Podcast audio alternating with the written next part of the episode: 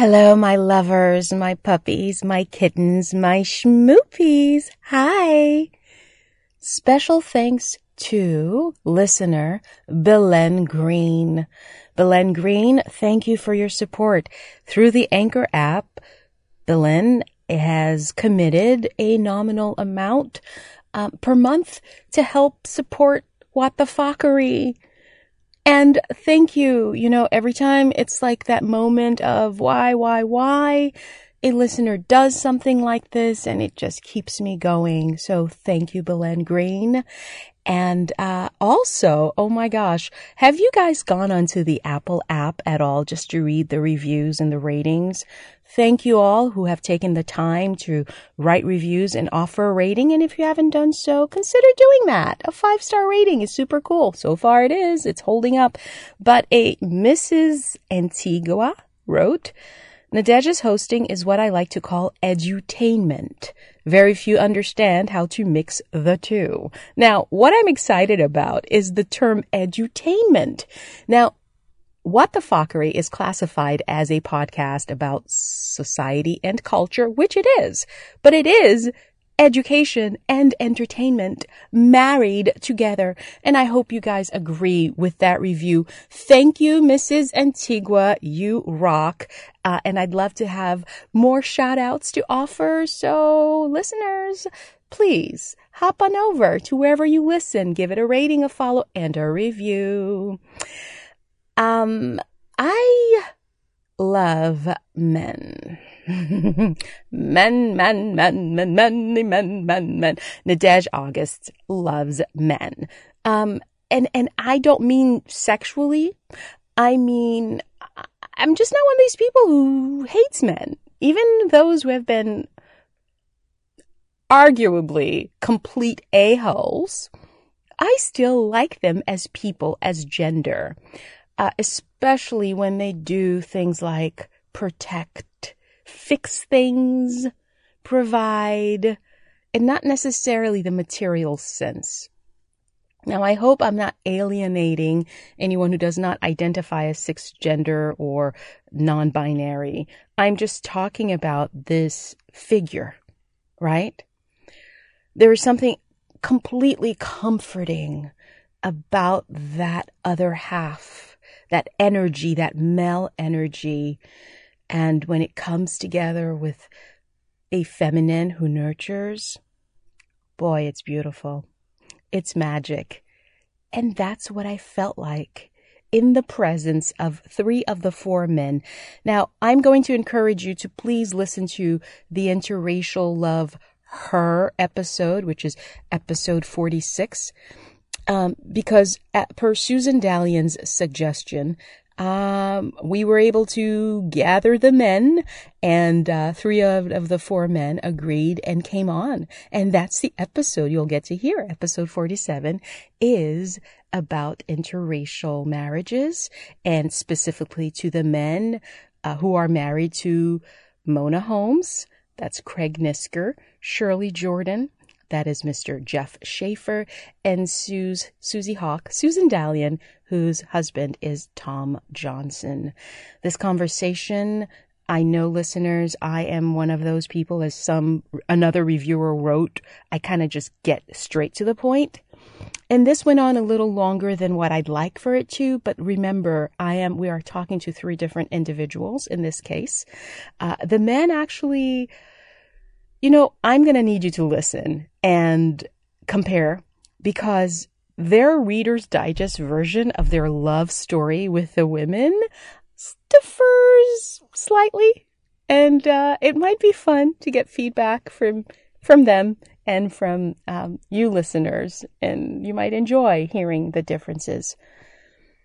So I'm not going to linger. I am going to say what the fockery is interracial love. Him?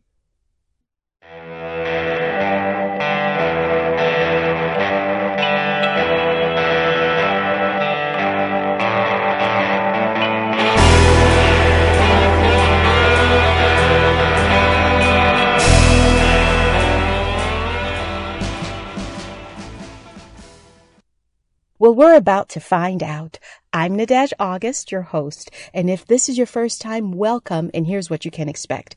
What the Fockery is a podcast about the things we hear about but don't know enough about. A series of conversations dedicated to hearing firsthand from the very people whose lifestyle, truths, experiences, or concepts we struggle with understanding. The very things we should know about but are afraid to discuss. Our subjects and topics may or may not be mainstream, but our guests and sometimes experts are in it, living their truth whether we accept them or not.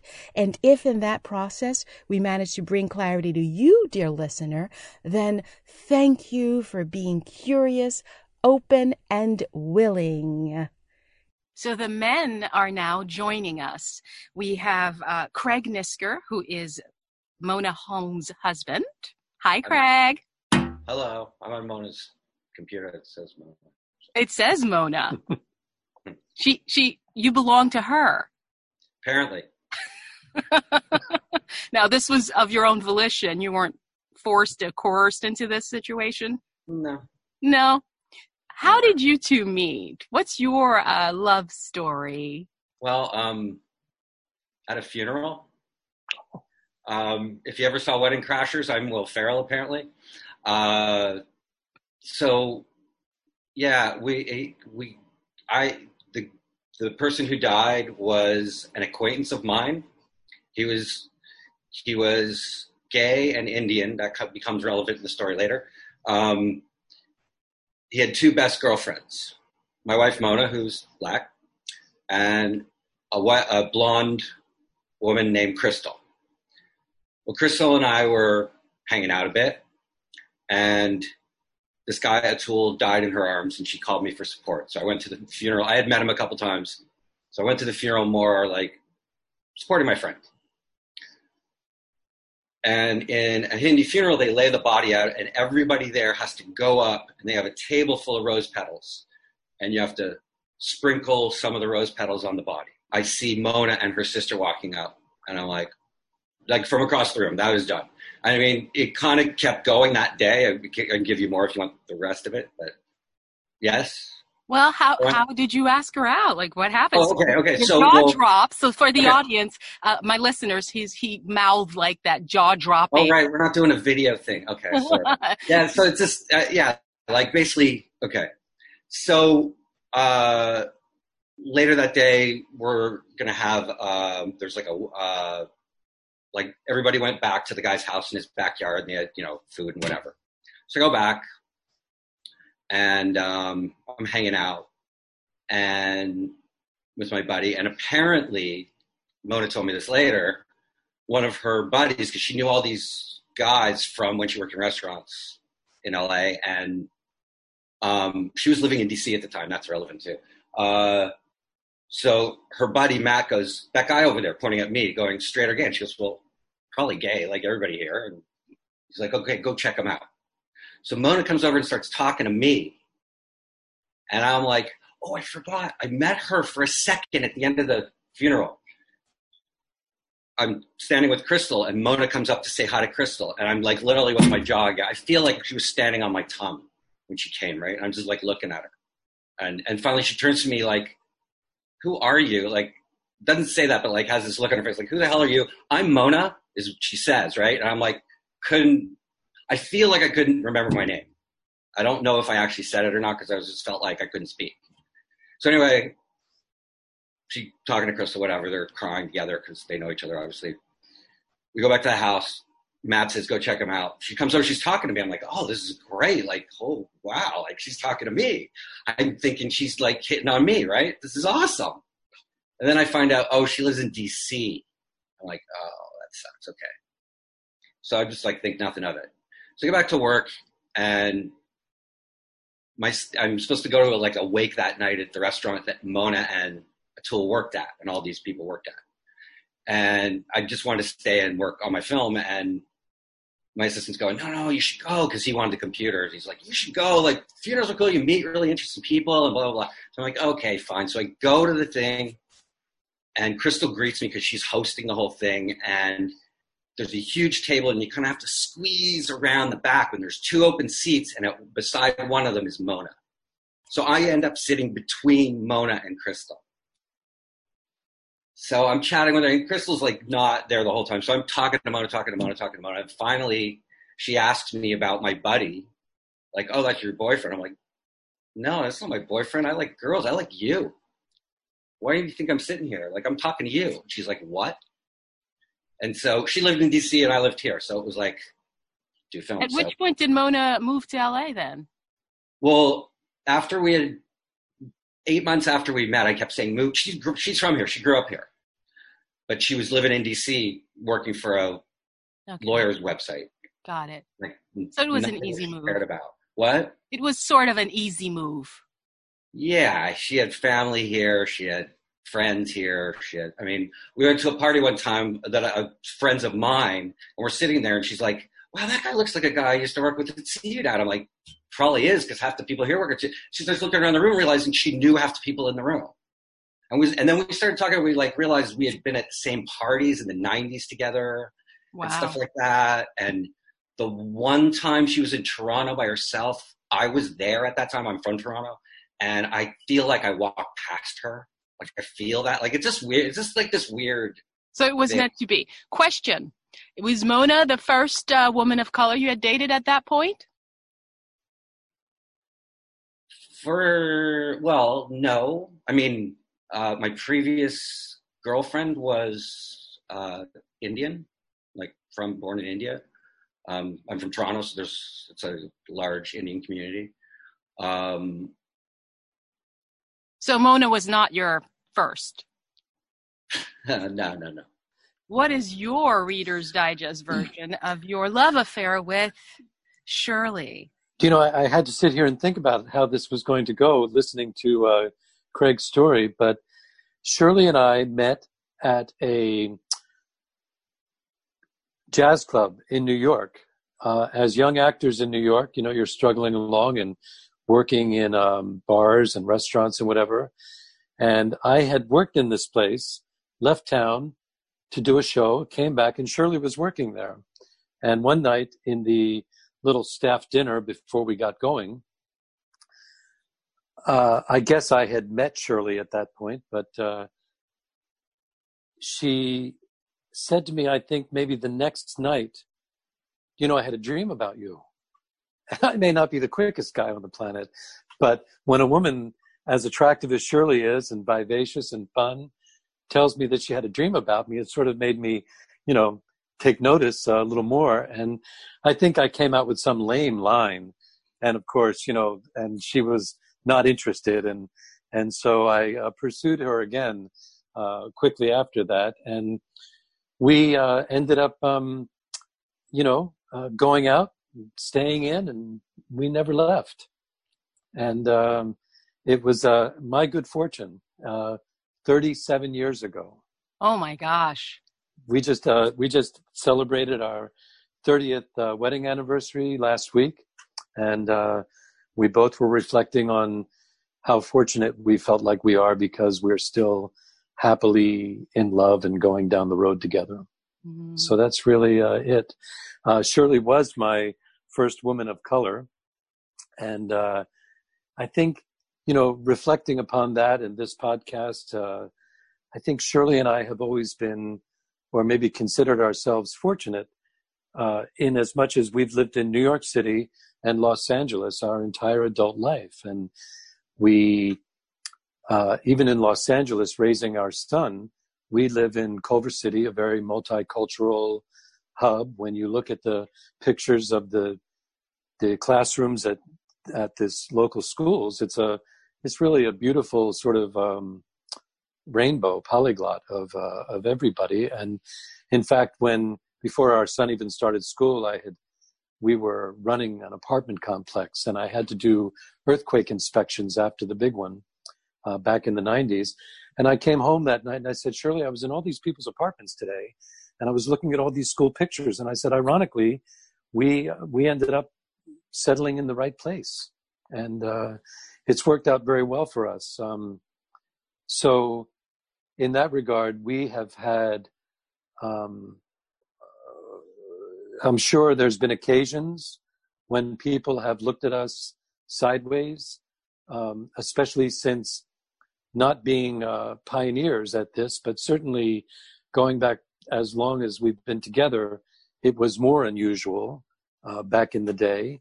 But we've for- been fortunate to live in communities and surrounded by supportive groups of people that it's that part of our relationship has never really been an issue. Before I even go to Tom, and Tom, thank you for being so patient. Um, I've got to ask you, since you're opening that can of worm, how did your family uh, take it? Was there any dissension at all?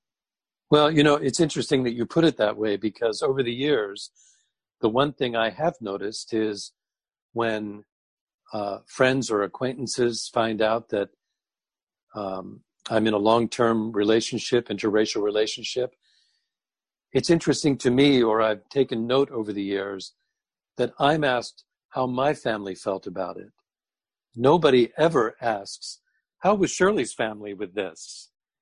And I always found that to be kind of curious, so much so that whenever anybody does put it in that respect, it, it always, I, I always take note of it and it's, it's rare. But, uh, you know, the good news for me is even though I was raised in a, a small uh, town, a village really in New Jersey, um, that was 99.9% white and Protestant. Um, I was raised by good people and uh, uh, also raised, came of age in the 60s when sort of there was more enlightenment in general. So my family was um, my family was very accepting of the whole thing. All they cared about was that um, Shirley and I were a good match, and she was a good person, and that was evident the first time uh, they met her. So, for for you know, for us, it has not been a conflict in that respect. And I might add that her family uh, equally embraced me uh, right from the get go, and um, you know, uh, obviously, were people that were also more inclined to uh, inquire about what the individual was like and not be hung up on any sort of uh, societal prejudice. Were you ever pulled aside uh, by a family member? And I and I will tell you later on why I I am bringing that up. Um, I understand that mothers and fathers, immediate family, tend to be more uh, accepting and supportive in situations like those. But there's often that that uncle or that distant aunt or someone who's older who may, you know, ah, pull you aside and give you a little talking to and point out how hard hard life is going to be for the both of you in America. You know, you know it, uh, actually, my dad, who was uh, a very um, loving guy, very open minded, and uh, once it appeared that Shirley and I were going to go down the the path together, he did actually one day in a conversation said to me, he said, "Look," he said, "you know, I'm your I'm your dad, so I want to express to you, or at least bring this up, something you may not have thought of, because we were 27, 28 years old at the time." And he said, "We love Shirley, and totally get your relationship." But he said, you know, the one thing, and of course, being of an older, even more removed generation that that he was and brought up in a, a different in segregation, time. right? Yeah, yeah, yeah, yeah. He was uh, my dad. My dad uh, was in the Second World War, so he's he's uh, if he were alive today, he would be ninety three years old. So he's quite a while ago that he would came of age, came of age. But he said, you know, the one thing I want to point out to you is if you and Shirley have children, hmm this might be an issue for them. And, you know, I, of course, in my head was thinking, oh, well, you know, that really is not going to be an issue. Uh, but of course, I was raised in a different time, in a different headspace, and a different society. And he did not uh, approach it um, from any racist point of view. He approached it from a practical concern point of view. Practical. practical, practical, loving, supportive, and I, I just you know I I, I thanked him for being that concerned, uh, but I told him that you know in this time I didn't think that this was going to be an issue, and I would say that um, you know I appreciated his concern, but I believe that time had moved on, and that has proven to be the case. Did he get a chance to meet your grandson? No. His grandson? No. No, he didn't. He oh. he passed early, and and you know, one day we were driving in the car, my son and I, and he was sitting in the front seat next to me, and he he said, uh, I said something about my dad, and Jordan was five, and he looked up at me with these big eyes, and he said, "Gosh, you know, Dad, I." Your dad sounds like a great guy. I wish I could have met him. Oh. And I, I'm like, you know, driving the car and tears are, you know, coming. And I just thought, yeah, I wish you could have also. But oddly enough, my son reminds me a lot of my father. So, you know, there's that whole nature and nurture thing, and you never quite know how kids are going to come along like that. But they actually are very, uh, very similar. Oh, how wonderful.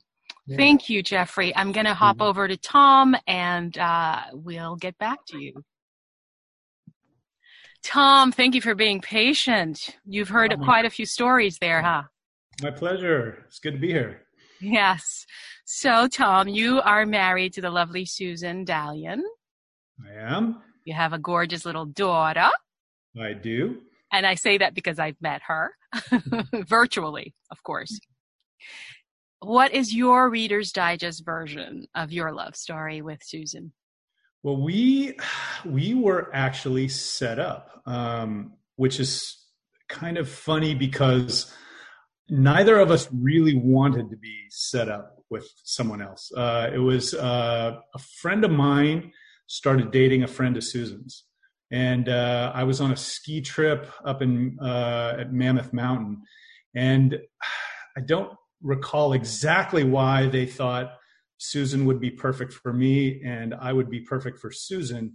Um, but I, I do remember that uh, it had something to do. We were, you know, it was a ski trip drinking conversation late at night. You know, we were talking about uh, all manner of intellectual things, I suppose, and probably uh, doing it badly. Uh, and I, I, remember a conversation came up around Buddhism and uh, and Tibet. And Susan had just come back from kind of a a trip to Tibet, uh, a pilgrimage where she went and trekked around Mount Kailash and had spent, uh, I think, the better part of a month uh, kind of in that part of the world.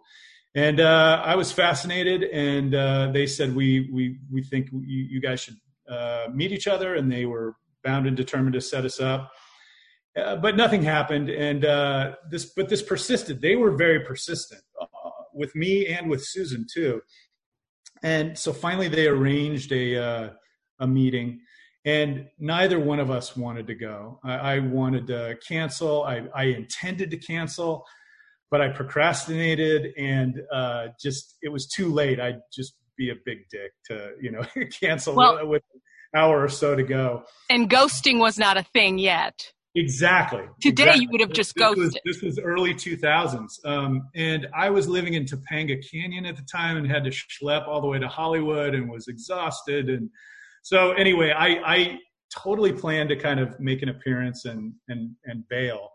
And she did the same thing. She actually created an elaborate excuse to get out of the thing. Uh, and I think she had gone to some uh, screening of a Noam Chomsky film or something earlier and had to meet up with some people afterwards. And so we had these elaborate ruses to escape each other. And then when we met, we we just we were smitten pretty instantly. I mean, if if your listeners get anything out of the conversation with the ladies, it's that my wife has a a pretty infectious energy and just dynamism, and I was I was t- quite taken. And that night we uh, our friends tried to hang with us, but they you know they they only made it a few hours. We ended up staying out till about five in the morning. We ended up at the 101 Cafe and uh, like eating waffles, you know, early morning. And you know, from then on, we just things aligned well. Uh, I and you know, for the sake of the podcast and our conversation today, I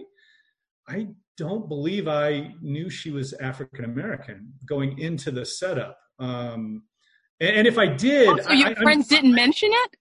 No, I don't think so. Uh, I mean, I think they they would have assumed that I wouldn't care. They they knew me pretty well. Uh, and and if I did, if they did mention it, I guess it goes to show that I how much I didn't care, given that I don't even recall. Whether given that you didn't want to go. Yeah, well, exactly. Um, yeah, I know it wasn't because of that. It was just because I didn't want to go on a setup date, basically. Um, so, you know, and then we, I think the next step was our dogs had to meet. I was living in some, uh, at the time I was a graduate student and I was teaching literature and living in this weird kind of cool hippie shack up in Topanga. And uh, she brought her dog out there and we started walking the fire roads up there and just, uh, I think she kind of liked that.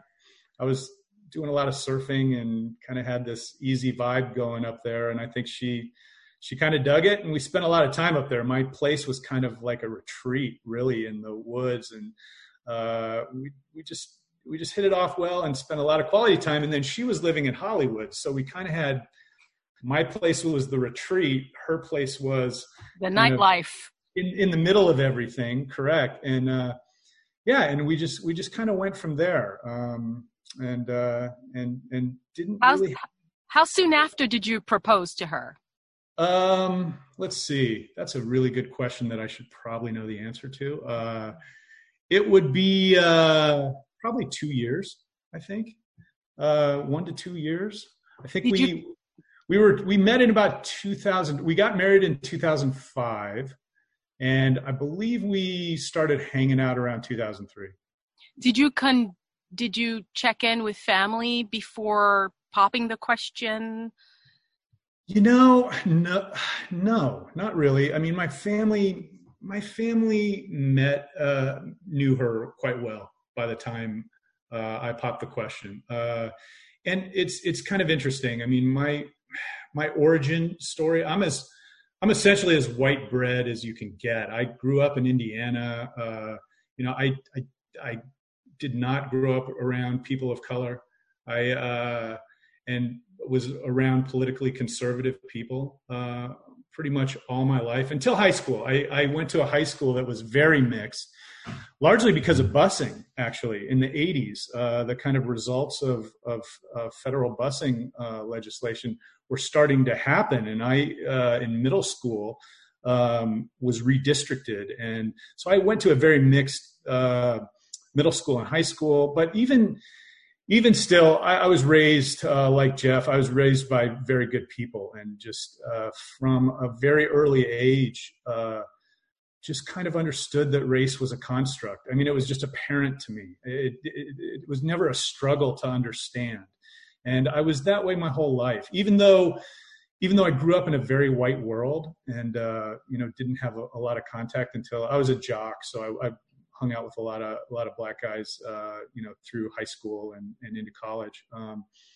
but uh, yeah, my, and my family, just they, are enlightened people, you know, even even given our background. And I mean, I was surrounded by a, a, a decent bit of racism uh, and some white supremacy, and you know, it was in my life, no doubt about it. Uh, you know, I have plenty of kind of ugly stories uh, from my childhood growing up where I grew up. Um, but you know, I, I, I, there's a reason my whole family moved to Los Angeles. My, my sister started first, right? She moved out.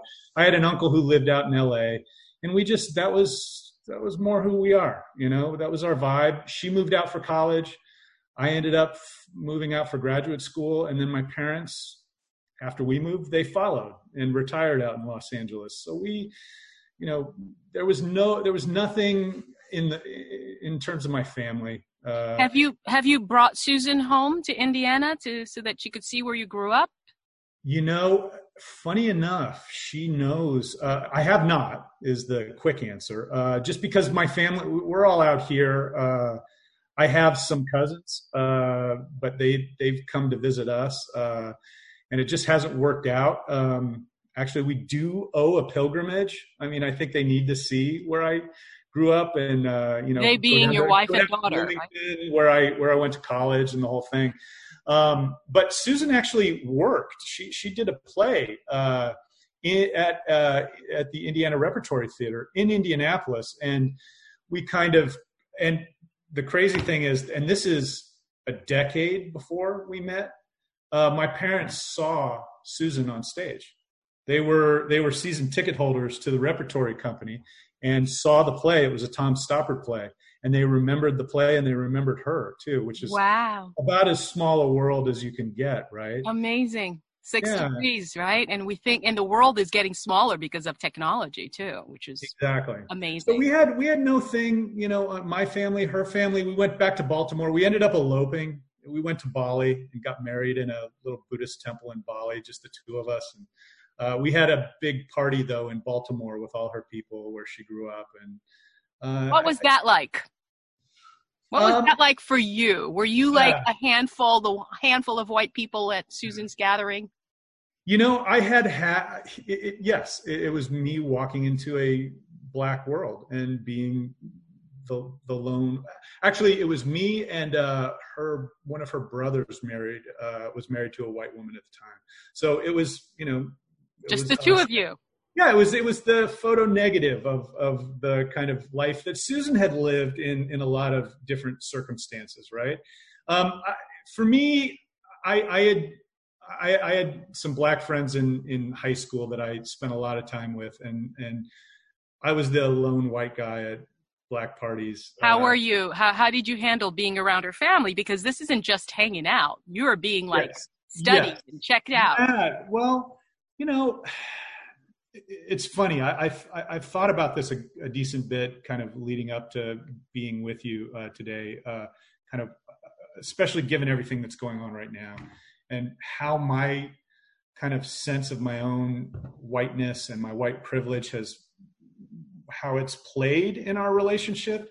Um, How know, has it played in your relationship? well, well, so you know, visiting her family, I knew I was, you know, I was, I was being uh, reviewed. Vetted. Yes, I was being vetted, and I think I, you know, I, I passed. We, I have a great relationship with everybody in her family, and I, I feel like I did well. You know, I, I have no idea what the conversations were like, uh, you know, after the fact, but uh, I, I think I passed. Uh, but I, uh, I, I love my in-laws. They're they're they're fantastic people too. But um, you know, in general, I, I gotta say that, and this is a point of distinction, I think, between Susan and I, uh, uh, particularly relating to what's going on right now. Uh, you know, part I've been aware of our the the fact that we're a mixed race couple. When we walk into a, a space together as a couple, it occurs to me that people register that and it occurs to me whenever we're out with my daughter too that that that is the first thing people notice and check um, you know but i kind of leave it there but i i, I gotta say and and i don't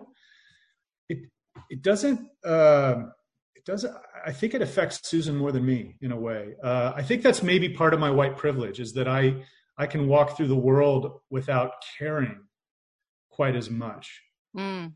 and I don't think I think it I think Susan is uh, her her antenna are much more tuned Right. mine. Well, uh, while I don't mean to interrupt, I do want to just sort of. I was thinking about this too, in leading to this conversation with you, uh, lovely men. Is uh, in a way, you guys are at the top of this pyramid, right? You've got the white man. There's no one above you other than God, if you believe in God. Okay, right? That's a concept.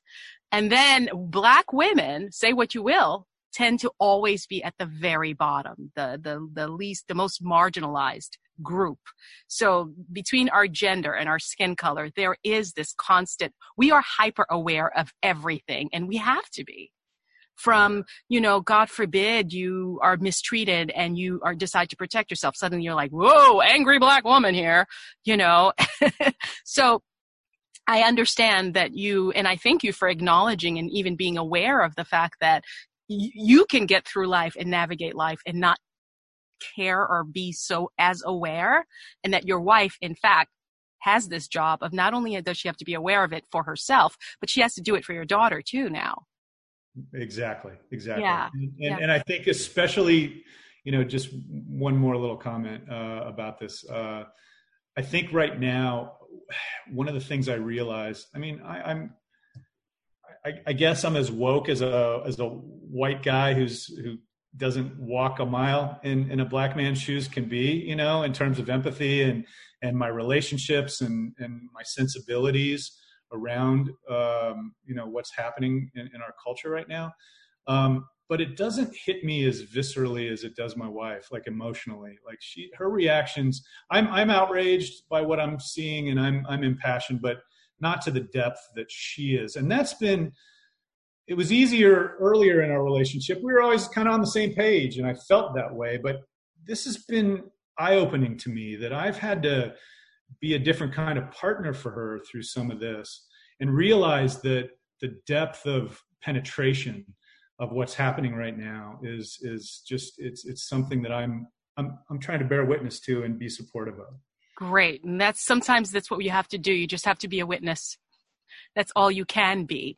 Craig, I, you were sort of shaking your head when uh, we were when when uh, we Tom and I were saying how well, actually I was saying that we were on top of white men were at the very top and black women were at the bottom. You disagree? Uh, I, because I don't consider myself just white, so that's. What do you what consider yourself? Well, I was raised Jewish, so it's you know like, I mean, the thing that the the the racism that I've experienced about being Jewish usually comes in groups where they don't know. What do you mean by don't know? They don't know that you are Jewish? Yeah. I have a question, and this yeah. is a soci- sociological question that I've often pondered. I was taught that Judaism is a faith; it's a religion. But it sounds like a lot, and this is this is you're not the first person to do that. Jews tend to go, "We are a race of people." Is are you really a race, though? In my opinion, yes. No, but then I'm I'm not of the belief that there's anything more than one race. But that's my that's how I approach it. But I'm not from here. You're from Toronto, Canada. And it's different. It's really different. Like Toronto specifically, like if you go to Western Canada, it's like Texas. It's, you know, it's much more my kind of awareness of this stuff happened as a kid because of the Canadian government. So, like, um, I remember there was in the 70s, there was a huge wave of immigration from uh, India, Pakistan, and Sri Lanka, and also from uh, Vietnam and Cambodia in two big waves, very close to each other. And Canada took in a vast majority of those people. Um, and with that came a lot of racist jokes. As a kid, I remember that suddenly there was like all these racist jokes towards those people. And then soon after, I remember seeing this TV commercial from the Canadian government. And it was like a shot of like we are right now in this Zoom call, a head and shoulder shot of a person, and they were on screen long enough to say the single worst racial slur about themselves that they could, one word or two. And they each, you know, very visually, you could see what they were representing and then the word. And it was like 40 people in 24 seconds or whatever. And then the screen would go black and it said, Which one are you? So racism hurts everyone, government of Canada. And they did this like as a massive campaign in the the the, uh, the subways and the buses. They would take over whole subway cars and put each of the faces with the word, and at the doors it was like, "Which one are you? Racism hurts everyone." And there was a shift. I remember feeling a shift it sounds like the, your the government in Canada has done did some public uh, what do you call those those public services to help mm-hmm. educate the population. So mm-hmm. I'm going to shift and center the conversation a little bit because you have this really interesting perspective. Here you are, white from a from Canada, Toronto, and here you are now in this country, the United States, uh, married to a black woman. Now, I, I, I shared a portion of an essay Mona wrote on for KCRW uh, last week, mm. uh, where she it's about here we go again. She was around for the LA riots in '92, and then at some point, I, am guessing you read this because you probably read everything she writes. Uh, there are about three paragraphs where she talks about how it's impacting her relationships with you and how Mhm. at the time she was angry and frustrated and just she couldn't she didn't feel like she can get you to understand what she's experiencing you are aware of this right? Mhm. and you've had those conversations those tough conversations. How are you? Because focusing on just your relationship with her only Mhm. how have you been able to shift your conversations in a way that uh, displays both you know empathy and this understanding or you're having to learn a new way of seeing things through different lenses because of what's happening Um, well, first of all, unlike Tom, it I do have a visceral vis, visceral reaction to all of these things that we're seeing, but I think like I'm more of an empath kind of. I, I mean, I don't know Tom, so I don't know how he is, but I'm, I mean, I'm like more than an average. I'm more more of an empath than just whatever the other choices are. So um, I do feel very emotional about these things. Um, but I think I really started to understand Mona's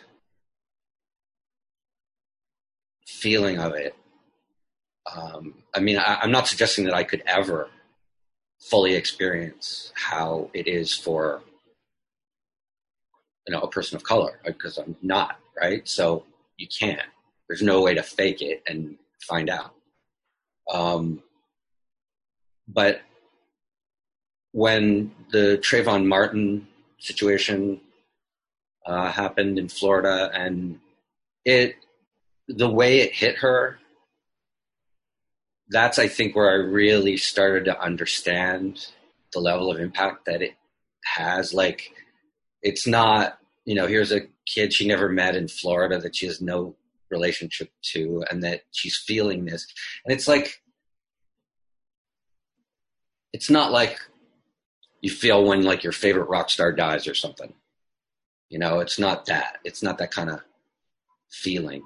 It was more a feeling like she lost a family member. Yeah. And that's the truth unfortunately for all of us every time we as as as i as a black woman when i see that i can't help but feel that could be my son that could be my brother um, it could be anyone and it's it's quite painful to to witness um, what are ways ha- have you found ways to to to talk to her and soothing words are there right words or how do you handle those moments of because I know men love looking. So your instinct, first of all, is to protect and to fix, right? This is just that's science. This is what you guys do. So are you able to what do you do? Do you just step back, let her be? What's that like? I'm learning little, you know, of course, in the last four months, and I actually just got home. I had been away from Mona since a week ago. Uh, Not even like today's Saturday, and I came back Monday after four months, almost exactly away from her, and um, just completely not following my instincts. um, in and just letting her he, trying to listen and hear what she has to say and let her say what she's feeling and not try to fix it it's not fixable Yeah. it's you not you, you know don't deny. it, you know it, it's it's we're just at the like acknowledgement stage that there's a problem Mhm. like for for most people in this country it's it's like brand new information Which is surprising that it's brand new information, by the way. mind-boggling to me Right. i mean as you know as a canadian you come here and you watch television for 30 seconds and you go what the and you get american television you get it there so you it's not like but in terms of like the local even advertising or the local news is where you really see stuff. Where it's like the lead of every story is what race a person is. And you're like what does that have to do with anything?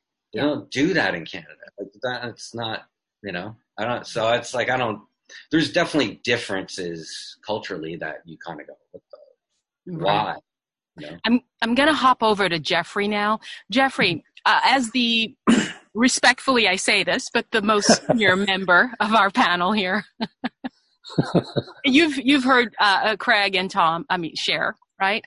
Um, and how do you have you and Shirley gotten to a space now where this conversation doesn't really need to happen anymore because you both just know because you must have gone through this in 30 years 37 years of you've seen a lot right Yes, and um, you know, listening to Craig and Tom, and also thinking about, uh, as Tom had mentioned, you know, having thoughts about this uh, leading up to um, our meeting today, and uh, examining uh, different things that uh, Craig has mentioned of, of recent events, and uh, you know, I would say that I have probably had uh, a reawakening in a sense, thinking that I had solved all these problems for myself years ago. All of the newness of being the only white guy in the room, uh, all of the newness of um, being uh, in a crowd of Shirley's family, and uh, at our wedding there was, of course, Shirley's 85 people and my 10 you know, and uh, and and but but but back to the point though, I I think that I thought that I had worked all this out in my head years ago, and I guess I was also um, uh, sort of a cockeyed optimist in terms of thinking that always thinking that we were further down this path than we are, and I I find. Uh, I find it uh, very frustrating. I find it very sad I get angry that um, so many people aren't woke to this. I, and yet, in that same breath, I think to myself, well, you know, how progressive are you really? Do you get it?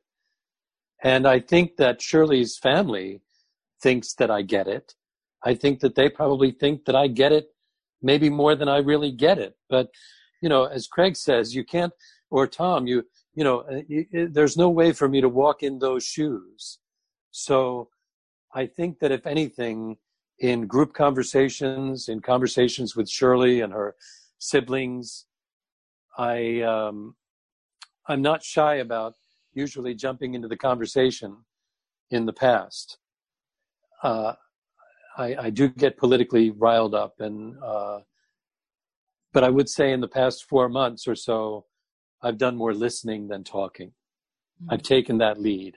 You know, I've, I've heard other people uh, on television or in podcasts, you know, refer to that. And I think that if anything, I've, I've picked up on that. I, I try to have a little bit less to say and listen a little, little harder. Mm. Jeffrey, you have a, a an interesting uh, situation in that you are raising a son. Your son is now 28, I think. 28. 28. Do you, does he identify as black? You know, as I mentioned before, we, we, he was born and raised in Culver City and, and one of the beautiful things about living in a community that has uh, a, a, really great cross section of, of races um, is that I think my son was probably working on a on a book report on Martin Luther King when he was maybe six, seven years old. And I was literally, Shirley was helping with the book report. I'm thinking, okay, great. She's doing a great job. I'm in the kitchen washing the dishes. And I, I hear them in the background talking about this book report. And all of a sudden, Jordan put it together mm. that his mom was the same color as Martin Luther King or the same skin tone as Martin Luther King. And out of the blue, I hear him go, Oh, I'm black? And I I thought I my ears perked up and I thought, oh, where's this going? You know, and I guess you know it it's just one of those learning experiences along the way that just as people talk about prejudice having being having to be taught at a young age, you know, Jordan's identity uh, for him um, wasn't even thought about until he was seven or eight years old, and I think and he that, discovered it on his own. It seems. Yeah, it was a, it was a, it was a. I, I I'll never forget that moment. It was, uh, it was uh, very, um, very comical and very heavy at the same time. Did you feel left out? No, no, no. I thought, I thought, in fact, at that moment, maybe it was more appropriate that I thought, well, interesting that he's going to have this moment with his mom. And, um, and indeed, you know, I think sometimes this conversation has to do with appearance also. There's that whole, you know, uh, there's that whole spectrum of acceptance in the community of lightness and darkness and features and you know exactly and and uh, uh, um, oddly enough jordan grew up to really resemble his grandfather who was probably uh, half black and half filipino. So here he's got a a brown skinned mom a really white dad and our son looks filipino. Um, so it, it's a you know it is what it is uh, um, but i think that he culturally identifies as the future i would like to think of this country. He identifies as a multiracial child multicultural child he's had numerous influences from many different angles he's uh, spent a fair amount of time in Asia. Mm-hmm. And um, I think that for Jordan, he really has the gift of feeling included in many different races, he many different cultures. Mm-hmm. As far as far as you know, Jeffrey, has he ever had the experience, the uh, black man experience of being pulled over and and profiled? And have you had to have that tough conversation that every parent has to have with a black child? Well, you know that's an interesting question because when we were in grade school uh, doing PTA work and this and that, we ended up with this group of people that did the volunteer work. And we are like, well, you know what? We should do something other than just volunteer work together. Let's hang out. And we went camping. And of course, around the campfire that night, being where we live, we realized that we had um, three of the five families were multiracial, multiracial. One of the families was Jewish. And uh, it was um, it was interesting because that conversation, and our children at that time were young, five, six, seven years old. But that conversation came up around the campfire between the two of the black dads and having that, have you had that conversation with your child yet? And I, of course, this gets back to me thinking that I know maybe more than I know or feel more comfortable in the community than I really uh, should. Um, it came up that I didn't know what they were talking about. And of course, my father had that conversation with me in as much as, hey, if you ever get pulled over, make sure your hands are on the wheel, say yes, sir, no, sir, and be respectful and carry on.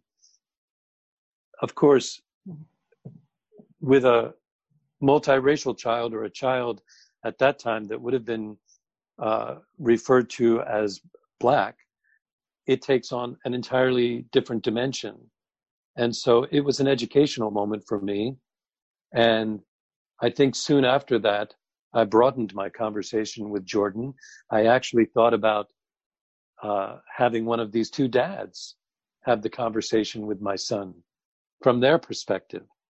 But uh, Jordan's a good kid, and he's um, he's smart in that how he moves through the world, and he doesn't look for trouble. So this was not an issue for me, but that's but not you had to say that talk.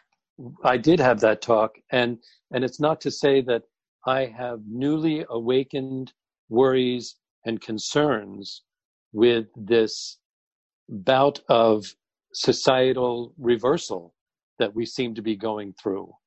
Everybody's anxious on many different levels right now, whether it's being shut in whether it's listening to this jackass that's running the country, uh, awakening old, obviously not deeply buried racism, but racism that 10 or 15 years ago was not as openly referred to by this segment of the community of society. So I, I actually had that talk again with my son recently. I said, look, you, you've got to be aware that somehow some, some of these racist people somehow feel as though they have a, a new license or entitlement to how they feel and they're, they're acting out. So you need to be aware of that. Mm. Is that painful? Yes. It's painful, it's painful to hear. It's painful to it's painful to know because God knows I thought we were further down this road than we are. And and I I'm I'm uh, I'm I'm saddened by it almost to tears. Yeah. Frankly. I can imagine. And you know, it's sadly it isn't just our men. It's our daughters too it's it's women it just it's pervasive it is what it is having said that thank you jeffrey um, tom yes you have a daughter i do have you had those con- concerns that you know it, it's interesting uh, she's 13 so she is right at that age. She's about to start high school.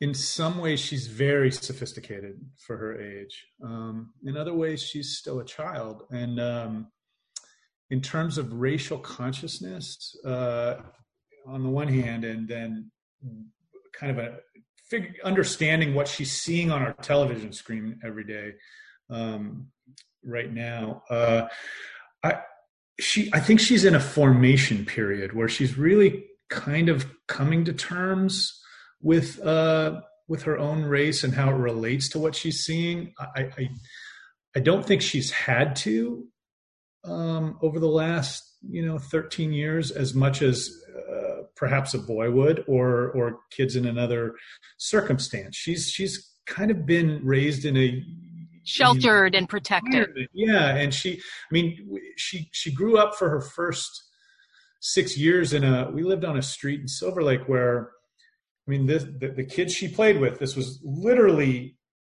like five houses all within a house or two of each other. There was a us, a white man and a black woman, a black man with a white woman and a, and a mixed race child, an Iran, Iranian woman and a British man and a child, um, an Asian woman and a white man, and this was this was just the neighborhood kids. Every kid was a mixed race kid, so that was kind of the first grounding, and that's that's unique, right? Um, it's it's going to be less and less unique. Uh, Question: March into history, but yes. my listeners will be upset with me if I don't ask that. Was it intentional? How do you go about looking for housing as an interracial couple? Do you think of these things ahead of time? Wow, that's a really good question. Um, Greg, I will, ask you that question too. Yeah, you know what? I, I, intentional. It was kind of unintentionally intentional, if if I if I can. Uh, we Susan and I lived. I lived up in Topanga when we met. Uh, pretty white up there. Uh, then we moved and rented a place in Pacific Palisades, which is as white as it gets, and it felt way too white for us, honestly. Just be, you know, Susan wanted to be around, see people see herself reflected in her community and and you know it was it was we were there for particular reasons but when we bought a house when we moved to silver lake we were intentionally going i, I don't know that we were thinking mixed race children for our our, our, you know we were pregnant at the time uh, for our daughter to play with but we were thinking about being in a uh, in an environment that was that was uh, a little more culturally mixed for sure. And then the the outgrowth of that would be you know what i just described to you with my with my daughter's kind of first playmates. But then after age six we we lived for uh, six years up in uh, a small mountain town up in the sierra nevadas we we took a little adventure where we uh, uh, yeah we we were mountain people and my daughter i mean a total 180. We, my, my wife and daughter were, I mean, you know, maybe one of 10 people of color in a community, sometimes less. You could probably count them on one hand once in a while, depending on the day. And my daughter became a, a, an alpine ski racer. I mean, the kind of the ultimate white Nordic kind of pursuit, right? Um, and so she lived in this very white world, and I, it didn't it didn't really affect her that much. I, I mean, I've asked her. Believe me, I'm not just projecting that on her.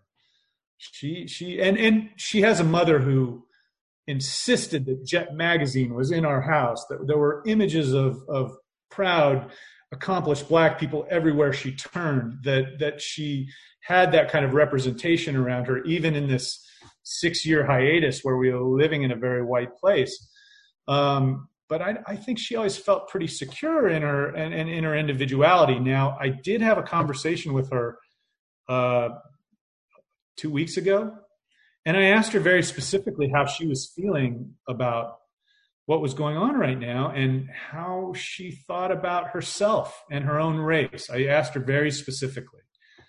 And uh, she said, she said, well, I think every generation has their one big thing. It seems like every very snappy answer, right? Smart, snappy answer. I was impressed. Um, she's like, every generation has their one blow up, their one thing that galvanizes everybody and, and, and makes people aware. And I guess this is ours.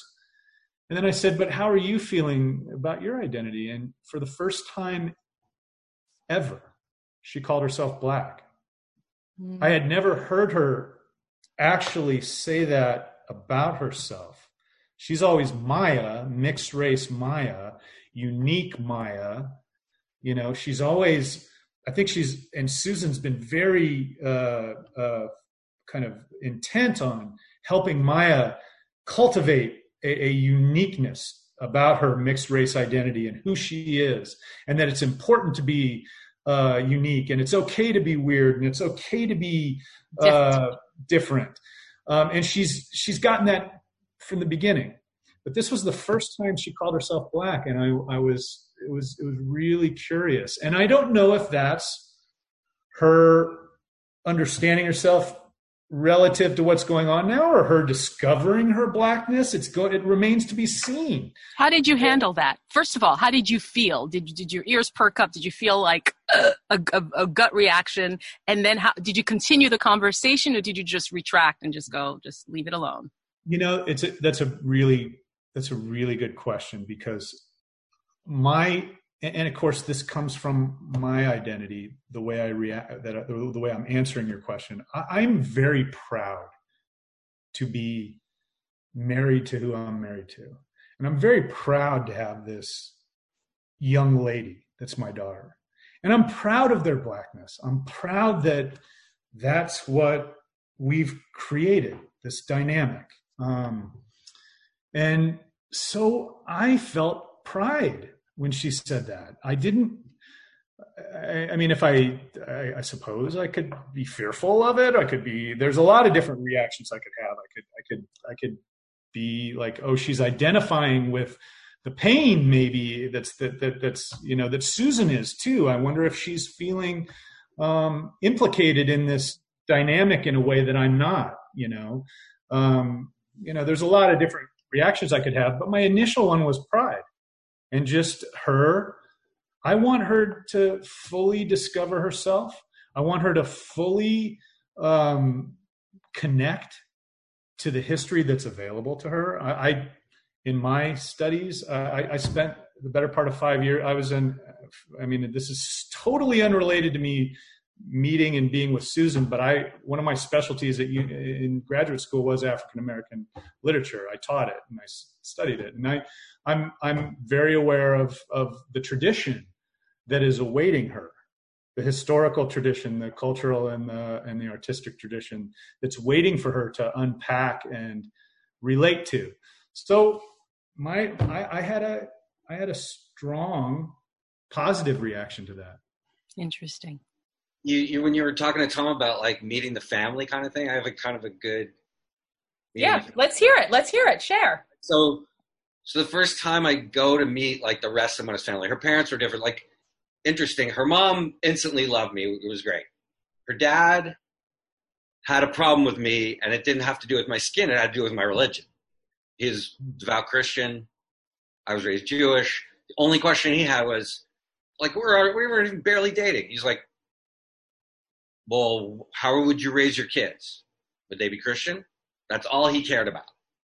Didn't care about anything else. Just saying, like there's that. But so then I meet her family, who's like her dad's middle brother and his young. She had, there's three brothers. So the two brothers were there. We're at the middle brother's house in Maryland for Thanksgiving. So it's the whole extended family, all the cousins, aunts and uncles, grand aunts. So I'm there, and all of a sudden, Uncle Gil, whose house it is, says, "Do you play cards?" Well, I happen to play cards. I play a lot. Like my grand grandparents both played cards. They taught me every kind of cards. I know all the like. The, pardon the pardon the word. I would. I think all cards need to have this this word changed. But any games that have Trump in them, um, you know, like hearts and spades yeah. and whatever, right? So he's like, "Do you know how to play bid whist?" I'm like, "Never heard of bid whist." He's like, "He's like, do you know hearts?" I'm like, "Yeah." He goes, "Do you know spades? You know I'm like, yeah, and I know a couple games you never heard of that have. He's like, okay, well, here's how it works. And he tells me, like, okay, I can do that. He goes, okay, we're partners. So in bid whist, I don't know if you guys, do you guys know bid whist? You know, bid whist? I don't. It's, it's, it's kind of like, like a partner game like Bridge where you're like across from your partner, you know what you have, but you have to kind of figure out by what they're playing, you have to play off them and you're playing team. And it's like a winner continues kind of thing. And I have, so I'm playing with Uncle Gil, who's like the house. It's his house. It's kind of a big deal. And I've got the two grand aunts, one over each shoulder, watching me. I'm sitting there in the first couple of games, and like they see me taking the cards, and then I grab a card, and they're like, "Oh, you know, you shouldn't play that." And the other one's going, "No, he knows what he's doing." He was like, "I don't think so," and it's like they're commenting the whole time, right? Anyway, Gil and I did not lose a hand. We held the table all night, and I was in the family after that. uh, well, welcome. That's how you got in, huh? Yeah. So yeah, yeah that's my meeting the family story. So you heard, um, obviously, you heard uh, both Jeffrey and Tom share what it's like raising their children. Yeah. Um, with these special sets of circumstances um, and how it impacts today uh, you and Ma- Mona do not have a child yet. Do you consider, in terms of where you're going to live, or do you have to navigate through where you'll vacation, for instance? Do you have to consider all of? Do you consider all of these things when making these decisions? I mean, for sure. You know, we live in Eagle Rock, which is northeast LA, and you know we're hardcore East Siders now. We our first four years, I guess we lived in Culver City, right near Jeffrey, and we loved it because it was a multicultural block. Like everybody was different, like us, so that was cool. Um, and then uh, we moved to Long Beach, which we liked a lot because it was pretty mixed and cool and whatever. And then we moved to Silver Lake, and that was pretty mixed and good. And we moved to Eagle Rock, and we we love Eagle Rock. Like it's it's old school still, most of it. I mean, it's definitely going through the change that a lot of LA is, but a lot of it's still, you know, how it's been for a while. So it's still nice and multicultural and. So it isn't something that is a special consideration.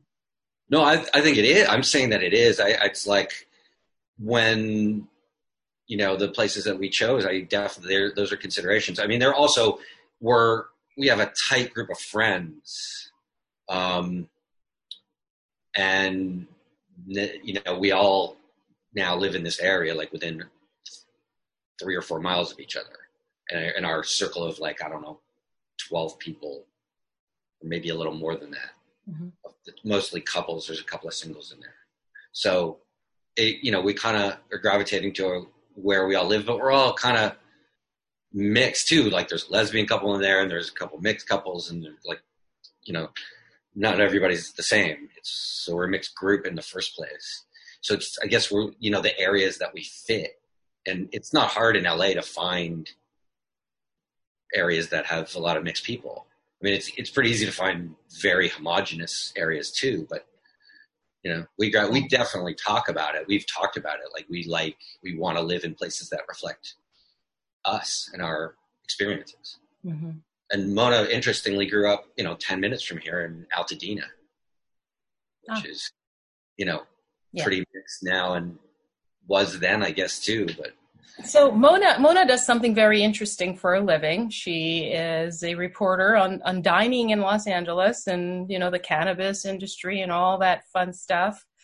Um, is there ever any sort of strange experiences when you go and join her at her job, which is to go eat? Not a bad job to go eat. I think it takes people a minute sometimes to realize, like, you know, she's talked about my husband. My husband, she likes to, you know, she's very personable and shares and stuff. And so a lot of times I show up and then it's like, if it wasn't relevant to the conversation that I'm any particular color of human, um, then I show up and then they're like, they introduce me and they meet me like, oh yeah, whoever this dude is. And then it's like, this is my husband. And then you see it takes a beat sometimes and they're like, huh? And then after they were there for like 15 minutes and they see us together, then they like, oh, I get it now. Mm. And people have actually said that to me where they meet us and they're like, how did that happen? You know, just visually, like they look at us, they don't, you know, don't know us, right? And they're like, what do you two, how, how did this, you know? And then they experience us for a little bit and they're like, oh yeah, get it. Yeah. Isn't it interesting, gentlemen, that that's even a, a conversation that has to happen? That that race is we have to talk about that. Do you when you talk about your wife, do you go, my wife who is black? Hmm. Not, you know, it's interesting. I don't, I do that less with my Canadian. I mean, my Canadian friend, I don't remember even having that conversation. But do you say do you have to say that here in the United States? You have to it's it's it, it seems I, I don't say it. I don't offer like if it's relevant, and sometimes the what I consider relevant is like if I'm speaking about a particular subject that is relevant, where I say, well, my wife does this, and she got this experience. You know what I'm saying? Like it's not like So you don't go, yes, I'm married to a black woman. Nice to meet you. That's not the first thing you say. you know it's, interesting too because i also find i don't i don't have you know i think people expect you to have a filter here like and and maybe even canada too but I, i'm just saying like when i see a person of color i just talk to them like i talk to anybody and my wife knows this about me I, and i'm i will talk to strangers out of the blue i you know like a, it's just I'll crack jokes and do stupid stuff. Like, and one of my friends said to me, "You can't just go up to strange." I'm like, "Yeah, I know. I have to remember that black people don't know that I'm an ally. Like, I don't." Yeah. Now, No. now, but let me ask you something. I'm glad you threw that word ally in. Are you an ally because you are married to Mona? Or are you an ally, period? I'm an ally Period. I, I, I don't. My parents. It's like I think I, I had a very similar experience as Jeffrey. I grew up in in Canada in the '60s, and my parents. My mom was like, you know, my, they were like progressives, like super lefty liberal, like Justin Trudeau's dad is their god kind of thing. Like it's. and if you know anything about Canadian politics, mm-hmm. like he's the the Canadian equivalent of the way this country looks at Ronald Reagan, but he's like the the the, the yin and the yang. He's like the the social program darling. He's the guy who who did those things about Healthcare. healthcare and and well, health, yeah, and also the thing I was talking about where like explaining culture to people and letting people like you know having the government be active in explaining that other cultures are the same they just look He helped eradicate xenophobia, or at least Yeah, he he made an effort. There's no eradicating it. People naturally, you're afraid of what you don't know. Fear of the unknown. Period is that's the thing, right? I mean, How how how would you tell someone? How would you teach someone or suggest to someone who came to you and said, "I would like to be an ally. I'm white. What do I do?" What would you tell them to do? well, like, I mean, Google is your friend. That's a like. There's so much available. It's not like I am not an expert teacher of what makes somebody an ally. I'm only navigating that. I'm not an expert at it. I'm not perfect at it. I don't even know if I'm good at it. Um, but you know, I can. It's funny. Like I've had interesting experiences. Like I've worked on a, on a couple of you know black television shows. I work in post production. Blackish and a show called The Quad, and both and, and another. I, I actually have worked on a thing at BET too, like in BET and stuff. And and I remember when I was at BET, I was like, I had this guy who was my assistant, and he was perfectly capable and qualified. And I'm like, dude, why aren't you an editor? Why are you assisting? You've been doing this for a while. Like, what the fuck? And this is BET, and you should be like, I'm looking around. There's one black guy and five white guys. Like, what the fuck? Never mind, where are the women? So, like, oh, I'm not supposed to be swearing, right? It's called what the fuckery. Of course you can swear. Go on. Carry on. Okay, okay. So, so, and and I kind of was like trying to get, and I, you know, whatever. Anyway, then I, at the quad, I ended up having to. I came into, you know, partway through as an assistant, and then I got bumped up to editor to finish the last episode, and then they didn't ask me back the next season, and I was like, I get it. They better have black people cutting this show because it's a culturally black show, and you need to understand the nuance. It's important. But do you know if they, that's what they did? That's what they did, yeah. And Okay. people are like, well, why? You know, like that's why. And it, and then on Blackish, I came in like right like the Prince episode in season five, if you remember that. So it was the third episode of the season, and uh, and I was on for the rest of the whole season. And the editor I was working with and I killed it, and we were like, it was really good. And then we ended up taking over the the mixed-ish pilot, and that's when um, Kenya came in. Kenya wasn't involved really with the show, but he came in because of the pilot. And I know, and he looked around and he went, "Why is there? I mean, these two guys are on my pilot, and then the other two guys in the other room are there's four white guys on my fucking show." So at the end of the season, they wait. And the thing about it, they waited a while, but like they called me and they're like, "We're not going to have you back." And I was like, "Why?" And they're like, "Well, the producers want to go in a different direction." I'm like, what the fuck? Like we killed it. What are you talking about? And it's like after I have fun, I'm like, oh yeah, makes sense. And my black family members are going, but yeah, but that's not fair. And I'm like, well, yeah, but this isn't about being fair. It's about what's right. And they're like, no, but you're an ally. It shouldn't. You shouldn't be the one that gets sacrificed. You like, should have said you were married to a black woman. Shut up. I'm kidding. I'm No, kidding. no, no, no. The point. The point of it is. The point of it is. I'm listening. what does need to happen? It's what needs to happen. Right. There's no. How do you have a show called Blackish with no fucking black people in the fucking post production department? See, that makes you a true ally right there, what you just said. But that's that's as good as I am at it. Like I'm not like. I You know what understand. You, it's an actual proactive step.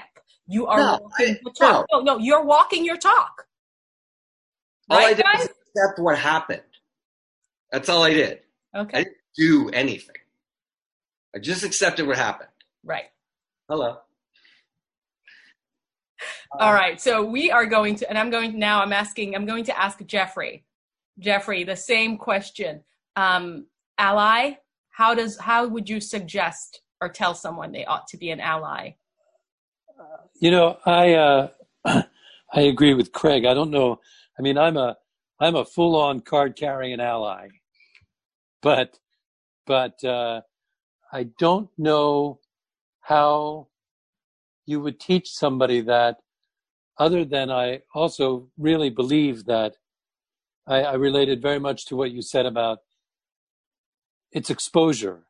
It's breaking down people's fear, their ignorance, you know. So honestly, I, I, I know this sounds kind of odd, but if I was a white person who had never had exposure to the community and I was watching what was going on now and I said to myself, wow, I, I wish I could understand this more. I, I, I don't know. I mean, what do you do? Look for a protest group to join so that you can be in the environment, but, but that's exactly it. Put yourself in an environment where you can listen and that old saying of, uh, was it Maya Angelou? When people tell you who they are, believe them. You know, when I, my biggest frustration is watching uh, this, the, the, the, these racist people be interviewed.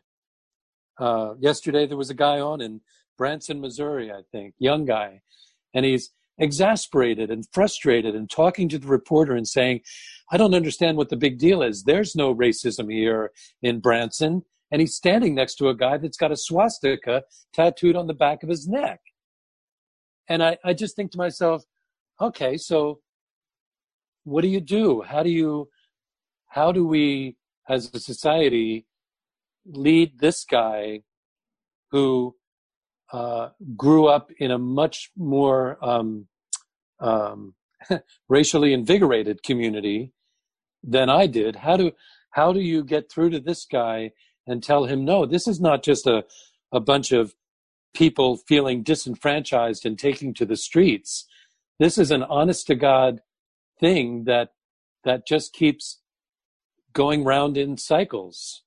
And this is just the latest iteration of it. It's it, it the only like many people have said, and maybe this is the secret, and maybe this is why there are so many white people out protesting these days. Is one of them even in this moment of despair and I I I, I take um, a great amount of comfort in the fact that when you look at these groups of people protesting on TV, there's a, a, a, a lot of white people, a lot of young white people in the crowd. And I think to myself, oh, okay, well, maybe finally this is going to turn a corner.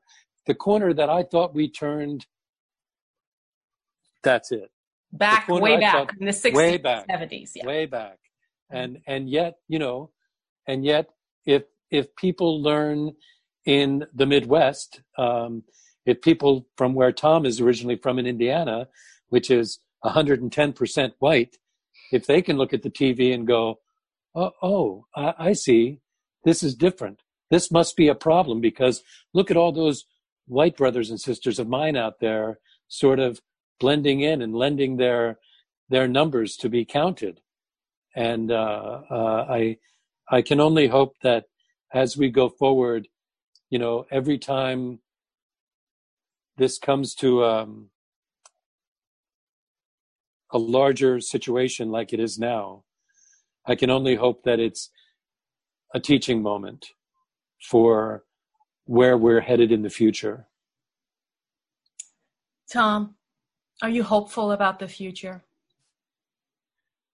I am. I, am extremely hopeful about the future. Um, this is, you know, this is a this is a painful moment we're experiencing right now, and I I I feel it myself. I see it through my wife's uh, kind of experience and and my daughter's kind of emerging sensibilities. Um, but when I look at her and the way she and her friends interact, and um, and also, and this may be this is kind of what Jeff was getting at with my old brothers and sisters from Indiana. Um, my if you saw my social network, it's it's it's it's a sociological experiment. I mean, it's like all my lefty California academia people, and then all my people that I grew up with, and it's uh, there's there's some divergent streams there. Um, and uh, what I witnessed though is I, I, I see a, a lot of people that I grew up with who I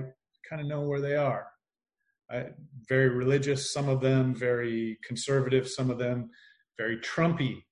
some of them. Hard to hard to look at their feeds once in a while. Um, but their children, when you see their prom photos, when you see those, they're with black kids. In Indiana? Yes. Wow. Yes. And these are people you would not expect to see that from, it, judging from their parents. I, I, it's all over my social media feed. Their children are doing it. Their children right. are starting to break down some of the barriers that their parents just assumed would persist. Um, I mean, we live in a kind of a more progressive place and and time. It's almost time shifted in a way in in LA. Um, for sure but i am seeing evidence of it in even where i come from. And and it's not to say look i i i have a very as you could imagine a complicated relationship from where i come from. A lot of love there too uh, and a lot of respect a lot of problems that i escaped you know and a lot of things that that, that uh, caused me to live the life that i lead now. Um, but I'm I'm hopeful across the board, and I'm that way anyway. I'm kind of that guy in general. Um, but you know, in terms of how I'm an ally and what I think the future holds, uh, I'm I can't claim to be a frontline warrior in any way. I would never do that. I've always understated my role in this. Like, it is the case that mm-hmm. I'm raising a black child. It is the case that I live with race every day and every minute in my household. It is the case that I'm in the middle of it, but I'm a white guy, as we discussed. I, I, I, I've, I always play, I always understate. I feel like that's my place. I'm like, I'm an ally when you need me. I'm, I'm at the marches. I'm, I'm, I'm there. Uh, I could do more, and I struggle with that a little bit. But really, my role is to raise this child and to support this wife of mine who's an artist and who's finding her way and her kind of expression and you know that's that's kind of that's kind of the way I, I I, I chop it up. I mean, I I think we all could do more. It's I, I got to tell you, it's it's hard. I, I witness this every day for African Americans to make their way through a white world.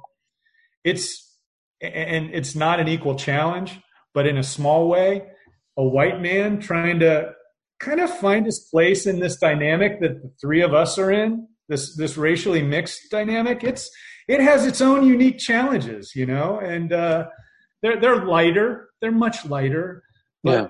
there's still there's still challenges. Um, right. Do you, do you have a challenge you want to share that comes to mind?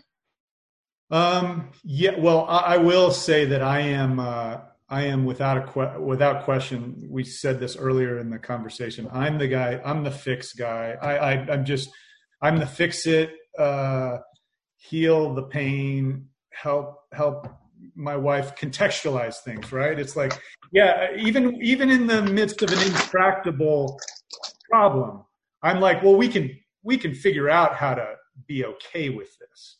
Right? We can figure out how to be whole and and I, I I fail more now than I used to. You know, it's just harder. It's harder. And and just like Jeff said earlier on, I, I'm I'm I'm just listening more, and I'm I'm much more aware of my own, you know, levels of of uh, ignorance that I didn't realize I I had. I thought I was as woke as they get. I'm not. You know, I, I have levels that I'm understanding and seeing daily now. It's just the dynamic is everything's so raw right now. And and I think we Susan and I and our daughter got away with not having to see the wound, right? We we we we just kind of walked through the world and had a pretty good time of it and loved each other and uh you know had little flashpoints but not like this. So I'm I'm in a like the other guy said, I'm in a kind of period of re-examination right now as well. Are you are you any of you at all? And feel free to jump in, or this isn't necessarily for you, but this is something to think about. And I, I may know the answer to this, and so don't take offense. Other than who you love and who you're with and who you're planning on spending the rest of your lives with, or as much of it as possible you are still a white male, right? Are, are you having any sort of ambivalence about your position in the food chain, so to speak? Uh, you know, because uh, do, do you get what I'm asking, guys? I am asking, are you? Is there any sort of threatening to threat to your position? All right, Jeffrey, you're going to answer. Hang on. You know, um, I think that, uh, you know, without sounding like a flaming liberal, I think that we're, uh, I, I buy into that, you know, we're only as strong as our weakest link. And I was relating to what Craig said. Um, I work in commercial production on the set. And 25 years ago, when I started in this business, I came home to Shirley and I was like, wow, this really does not reflect society. It's an entirely white world because fathers had brought their sons in, had brought their sons in, and that's who worked in the world. In the time that I've spent in that environment, it has become uh, much more multiracial, multicultural. And I'm sure that there are guys that I work with that might have a little bit of a chip on their shoulder about that. But the majority of people that I work with, white people that I work with, welcome it, realizing that, you know, we do better together than apart. And if, you know, I appreciated the fact that Craig told that story and didn't tell it with an edge of resentment mm. because, you know, I think the bottom line is, is that at this moment in time, you know, we have as as as white people, we have to adjust to the fact that there are going to be that things might be a little different. And when I read an article about a TV show that needs to have a black showrunner, I think to myself, yeah, you know, that makes perfect sense. Or I'm encouraged that those inroads are being made? Are they at the expense of other people um, that are equally as qualified? You know, it, that's a relative. That's a relative. Uh, that that should, um, relative is the wrong word. That that that that's multifaceted.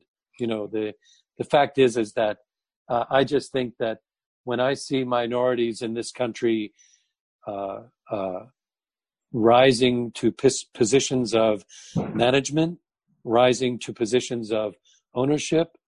Uh, I just think that that bodes well for all of us down the road. Because look, I mean, use the present moment as an example. The guy that has the biggest megaphone uh, in the game right now is is trying to break us down. And the good news is, is like Tom, I, I am optimistic. I think that he's ultimately going to be drowned out. But when I, yeah, no kidding, cross your fingers. But I, I, I, I, I, uh, I don't know. In the, I think of terms. I think in terms of in the big scheme of things. If I were a white guy that might not get my opportunity uh, at the cost of uh, balancing this in somehow or or helping this move forward. Maybe that's where I identify as the ally. It's a, it's a trickier step to get to, uh, I think, for a lot of white people. I mean, my, my point of view, same what Jeff's uh, suggesting is bring it. Black ascendancy, female ascendancy, bring it. Bring it all. I'll find my way. Bring it. Yeah. Uh, but I think yeah. that's, I know that's, that's a, there's a lot of white people I know who that would be the tripping point. They would follow up to that point. Like, yeah, acknowledge historical racism, acknowledge systematic racism in all these different areas, acknowledge it all. But as soon as you tip the balance, whoa, that's too much. I don't understand that. Uh, I do though. I'm, I'm all for it. Not even, not even a question. And Here in scarcity vibe it's operating from a point that there's a limit to how much resource that there is. It's like if just because just using the film and television industry an example, like we've, we've just been talking about it for a second. Last year was the more TV. I think we hit 500 scripted TV series went into production last year, which is an all-time ridiculous record. And it shows no sign of slowing down, especially with all the new streaming channels, blah, blah, blah, blah. If there was ever a time for that industry to diversify in terms of the people who are doing things in it, now's the time. Because it's like it's like saying that there's you know we're standing around a fire well you're taking my room around the fire we can all get the heat from the fire like it's there's enough for everyone is what you're saying yeah. gentlemen you know they say uh, women love to talk right i am happy to report that you have outspoken all of the women our conversation has gone on the longest we yeah. win we win. You are the winners. All right. All right. So listen, I, I am so indebted and so grateful. Um, you have to know, Susan, your wife, uh, said, just said, it would be interesting if you heard from our husbands. And so right away she volunteered you. Mona was like, oh, my husband loves to talk. Of course he's coming on. and Shirley actually was like, I don't think my husband would do that. no. And then fast forward to like she's like, he's in, and I was like, woohoo! so thanks for thanks for the invitation. Oh, my pleasure. And it was isn't this great though? I yes. Mean, yeah, this was so great. You guys are awesome, by the way. All all like, three. Back, back at awesome. you. I pre. Yeah. I so. I, it's like I didn't even know I needed this, and I needed this. Yes, you do. And I would urge you, if you guys want to keep in touch and start your own club, feel free. Um, I can facilitate by sending each other's emails. But, but, but listen to your wives' conversation. It's okay, well, now I will. Yeah. Yeah. yeah and, and then it's going to be interesting because yours will come out sometime next week. I'll let you know for sure when. And it'd be an interesting thing to hear. And you're going to hear your love story versus their version of your love story. Ooh. Like uh, the you won't get in trouble. Right? yeah. I'm already right. shaking. Uh oh. Okay, so um, you guys are so wonderful. And I have to say, and this is me getting personal, when people have asked me what it was like, and I said, you know, I can't wait to meet these men because the way your wives have described you um, have made me sort of sad that I have not found this thing. The one thing, the number one thing these women have said about you guys that is just so endearing and special is your instincts to protect them. Smile. It's a good thing. Okay. You're taking it for granted. You're assuming that every man goes around doing that. Mm. Such has not been my experience. Mm. I have had the misfortune, I've been engaged twice to white men, and I've had the misfortune of being the victim where the family's like, oh, absolutely not. And the man going, I'm so what? sorry, I can't do this.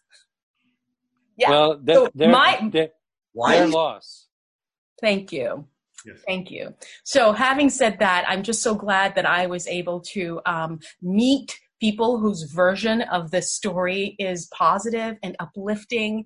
And I, although I've asked you all if you had hope, you do sound hopeful, and that gives me hope. And for that, I thank you guys. Thank, thank you. you. It's been Bye. Bye. Bye. Thank you. Okay, maybe not. Why don't you hop on over to our Instagram page right now, my listeners, my lovers, my puppies, my kittens, my schmoopies, and follow and see what our guests look like and all the fockeries we get into over on Insta. Also, we now have a Facebook page, and everything is What the Fockery. So, What the Fockery Twitter, What the Fockery Instagram, What the Fockery Facebook. You can't go wrong. You can even What the Fockery at gmail.com. Okay, now, officially. Bye.